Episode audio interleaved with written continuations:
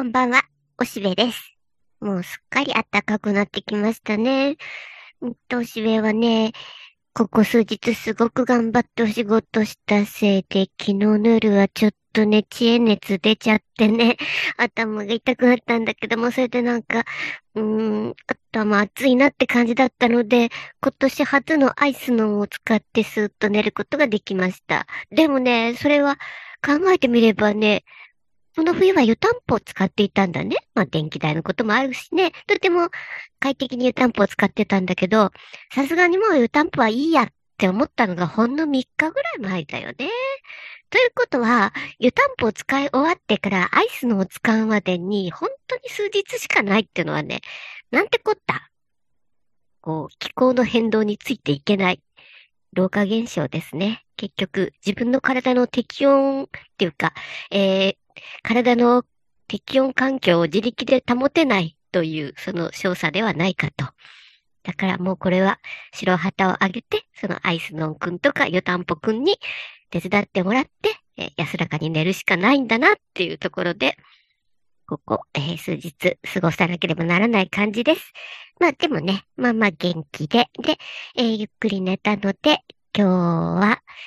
うんと、取りだめていた、いろいろな録画を見なくっちゃ。ということで、一番の楽しみにしているポアロを見ようかなと。で、どれを見ようかな。いくつかもう溜まってるんだけどね。で、その時にね、ちょっとお茶とチョコレートを用意して、ゆっくりしようと思った時にね、僕この頃ね、成城石井に売ってるね、ナポリタンっていうイタリア製の、全然ナポリタンじゃないんだけど、あの、えっと、イタリアのチョコレートがあるんだよ。だからちっちゃくって、で、えっと、だからチロルチョコなんかよりもずっとちっちゃいで、えっと、ミルクとダークの2種類がごちゃごちゃっとこう袋に入っているやつで、まあそんなにお高くなく、で、でもちょっと渋いお茶とかコーヒーとかに合う、そういうチョコを、まあ愛用してるんだけど、で、それをこう、ポツポツ食べてて、あ、チョコレートの箱にしようと思って、え、ポアロのチョコレートの箱を見ました。で、それももう今までも何回も見てるんだけど、で、大体、あらましはわかってるんだが、今回ちょっとね、えー、仕事が終わった。安らかさもあって丁寧に見てみた。そしたらまたいっぱいいろんな拾い物があったな。で、このチョコレートの箱っていうのは、ポアロのシリーズの中でもエピソードゼロなんだよね。で、えっと、結局ポアロってあれベルギー人なんだけど、そのロンドンに来たというのが、えー、ナチに、えこう、ベルギーが取られちゃったことが嫌で、ロンドンに亡命してきたということは、まあ、他のエピソードで語られるんだけど、その、ベルギーですでに警官を辞めた経緯だな。私立探偵になった、その一番最初のきっかけみたいなのが描かれるのが、チョコレートの箱っていうやつなんだね。で、それにポアロっていつも、あの、背広の胸のところに、えっと、花が刺してある壺のこう、ピンブローチをつけてるんだけど、だいたい紫の花みたいになってんだけど、それが一体何なのかっていうことが明かされる回だよね、チョコレートの箱って。で、えー、それにね、いろいろね、勉強になるよ。うん。うんと、結局、ベルギーの第一次大戦前夜のあたりのことがよくわかる。ベルギーって、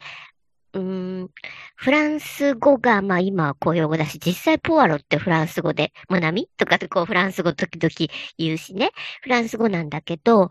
うんと、上の方がこう、オランダも入っていたわけなので、統合された当初は。だから、えっと、フラマン語かフランス語かみたいなことがまだ固定されていない頃の話がこのチョコレートの箱の一番奥にある動機だね。その教会でどういう言語を使うことか、その政治の場では何をこう、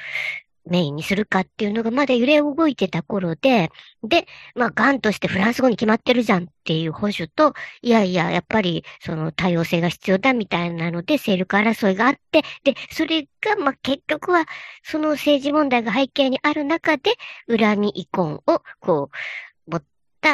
犯人が最終的には真犯人だったって話なんだけど、アガサ・クリスティってさ、まあ、基本90何パーセント遺産だね。えっと、お金と命を引き換えにし、お金を選ぶ愚かな人間を描いてるのがアガサ・クリスティなんだけど、ほんの少しだけでも恨みとか遺恨っていうのが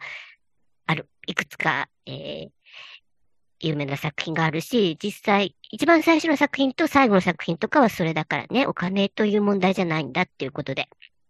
で、このチョコレートの箱もそうなんだね。あの、お金のことは大して関係なくて、うん、その政治的な考え方の違う人間というもの、それが、えー、うん、過去に殺されたことを恨みに思ったっていうのが、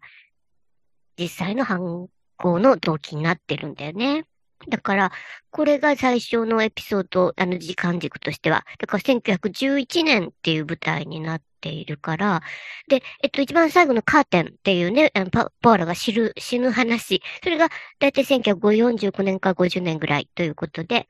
戦後まで行っているから、この時期、そのヨーロッパっていうのが、こう、いわゆる古き良き、ヨーロッパが黄昏れていくところで、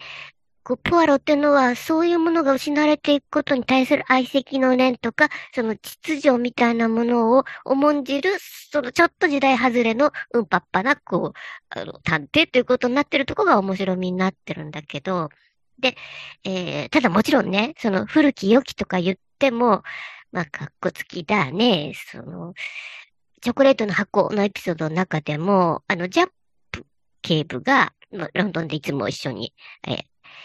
警察側として協力してくれる人だけど、その人が表彰されると、それでベルギーのブルッセルに来るっていう話なんだけど、その表彰の場面とか、なんかその、えー、儀式を見てると、これフリーメイソンなの？と、一応架空ってことになってるんだけどね。で、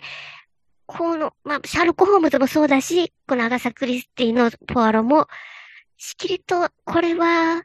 こう、クラブとかに集まる紳士たちっていうのは、これ、フリーメイソンみたいな、こう、ある種の、こう、閉鎖的互助組織というかな、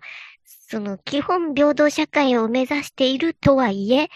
誰とも仲良くできるわけじゃないよ。自分たちだけでやっぱり過ごしたいのだよ。こう、めったな奴は入ってくんなよ。という一元さんお断り的な、その仲間意識みたいなものでできている、それがいわゆる古き良きヨーロッパを支えていることになっていて、で、ポアロっていうのはまあそこで非常に尊敬されているし、重要視されている人物なので、ジャップ警部がここで表彰されるのも、ジャップさんなんて別に普通の公務員としての警察官なのに、ここで表彰されるのはポアロの推薦があったんだろうな、みたいなことを、こう、全然、そのセリフにはないんだけど、そんな感じがあって、その古き良きヨーロッパの黄昏と僕さっき言ったけど、それは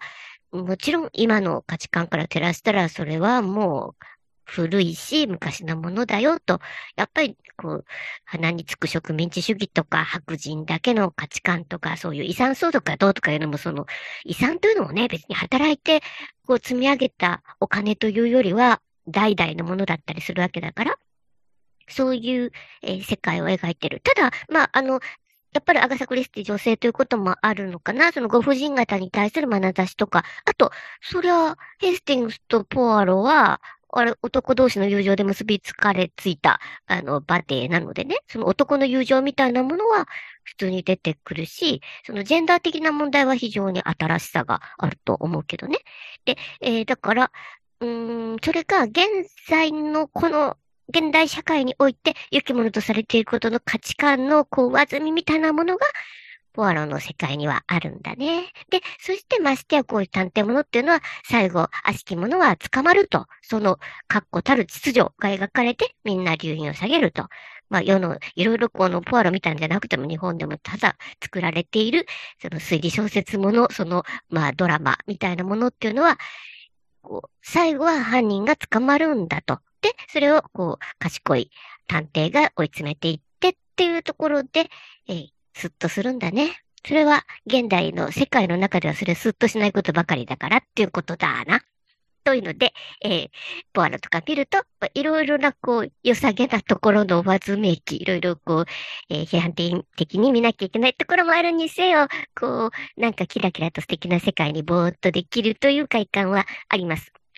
で、一方ね、それに、あの、僕は今、えっと、新日曜名作座っていう NHK の日曜の夜に、えー、ラジオでやっている、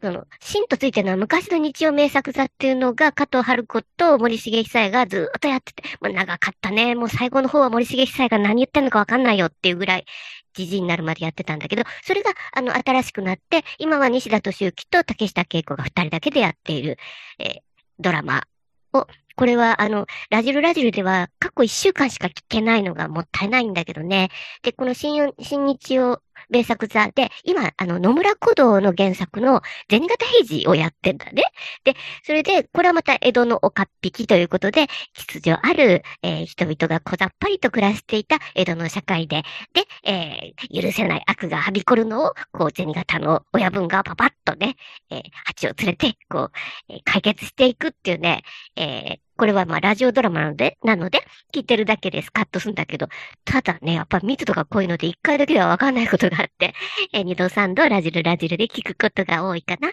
でも一週間うんと楽しんで、うん、これは今回のはもうすぐ消えちゃうかなっていうとこですけど、また、えー、今週も楽しみです。というので、えー、僕はこうやって推理物みたいなのを辿ってぼーっとするのが大好きだっていうお話を今日してみました。というわけで、えー、またくつろいで、そして明日からちょっとお掃除しようと思ってます。では、またね。バイバーイ。